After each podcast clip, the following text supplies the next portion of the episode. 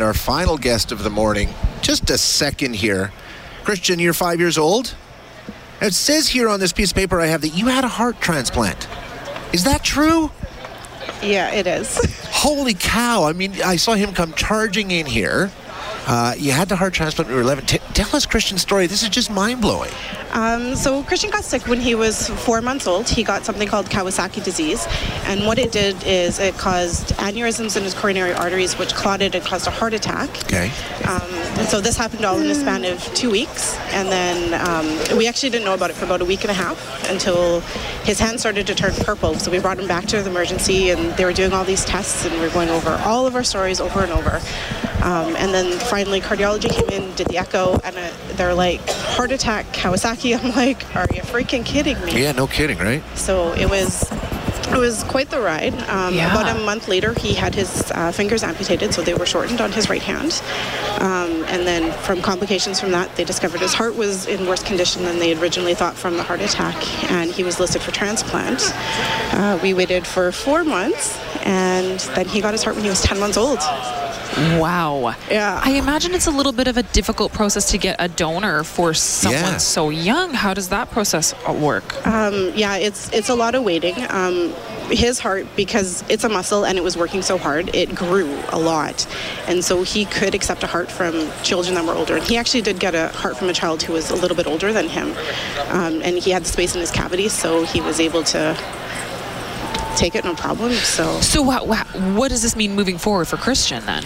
Uh, so it's lifelong anti-rejection medication to make sure that his body doesn't discover that he's got a foreign body. So you know we keep him keep him doing that. He's immunosuppressed. We need to make sure he stays healthy, keep him away from people who are sick, keep him clean from infections, and and yeah. But he's doing great.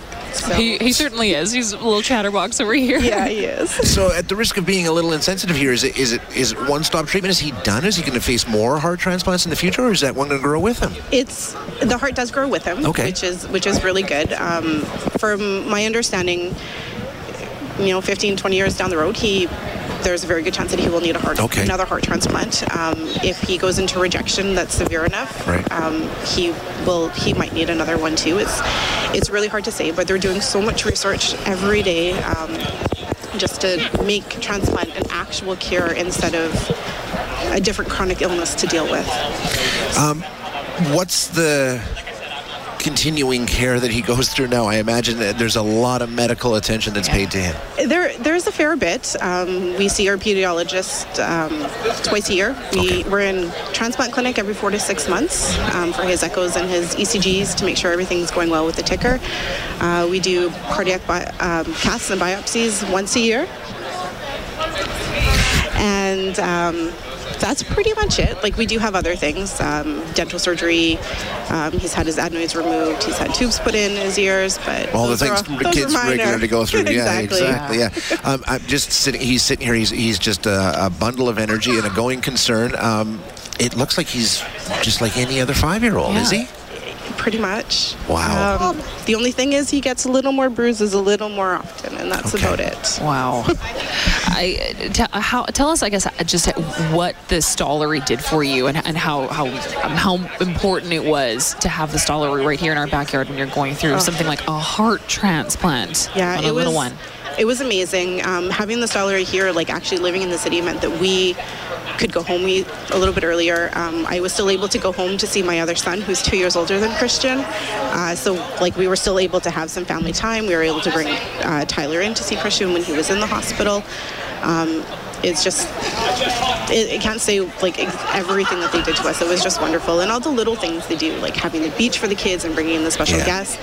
It it makes those hospital visits a little less scary for the kids. Like he mm-hmm. loves it here. He loves. He goes up to the fourth floor, helps himself to snacks from the kitchen from the cardiology wing whenever we're here. I, that's why I bribe him to behave for appointments and Almost like a home away from home for him at this point. pretty much like everybody knows him. He just goes in. He's like, "Hey," and yeah. and that's i mean that's also because of just christian's personality but that's credit to you know just the environment that gets curated here it just Yeah. feels like it's a, it's a comfortable place to come it doesn't feel like a hospital it feels like it's kind of just a fun place to go Yeah. right Absolutely, yeah. He he has no problems coming here. Um, appointments go really smoothly because he's so comfortable with all the doctors and all the nurses and everything. So, so it's really good. Not not a lot of fights, just over the phone. It is so awesome. To, it's just amazing. And uh, thank you so much for bringing him in this morning. Uh, is that your phone he has? it is. Oh, yeah. Okay. He's a stinker. You might, you might be locked out. Yeah, in he's a working on moment or two. that. working on that password. It's a Samsung. It's not an Apple. We don't have to worry about being locked out. All right, Monica, thank you for telling us Christian's so story. Um, and we love to hear these ones too, We you do, know, that yeah. have that have happy endings and then you just get these rambunctious little bundles of That energy, which smile. is exactly what Christian is.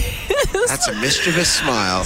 Hi, it's Shauna, and I might be a bad parent because my kids think french fries are vegetables. Hey, it's Ryan, and I might be a bad parent because I went out for wings when my wife was in the hospital after giving birth. Johnny here. I might be a bad parent because in my house, the tooth fairy gives pocket change. But we're not alone. Len emailed us and said his six year old daughter's Tarzan moment going from love seat to lazy boy by curtains made him more proud than any dance recital. And Andy left his two year old at the rink. All right, guys, I'm sure we're not alone. Like Andy's kid.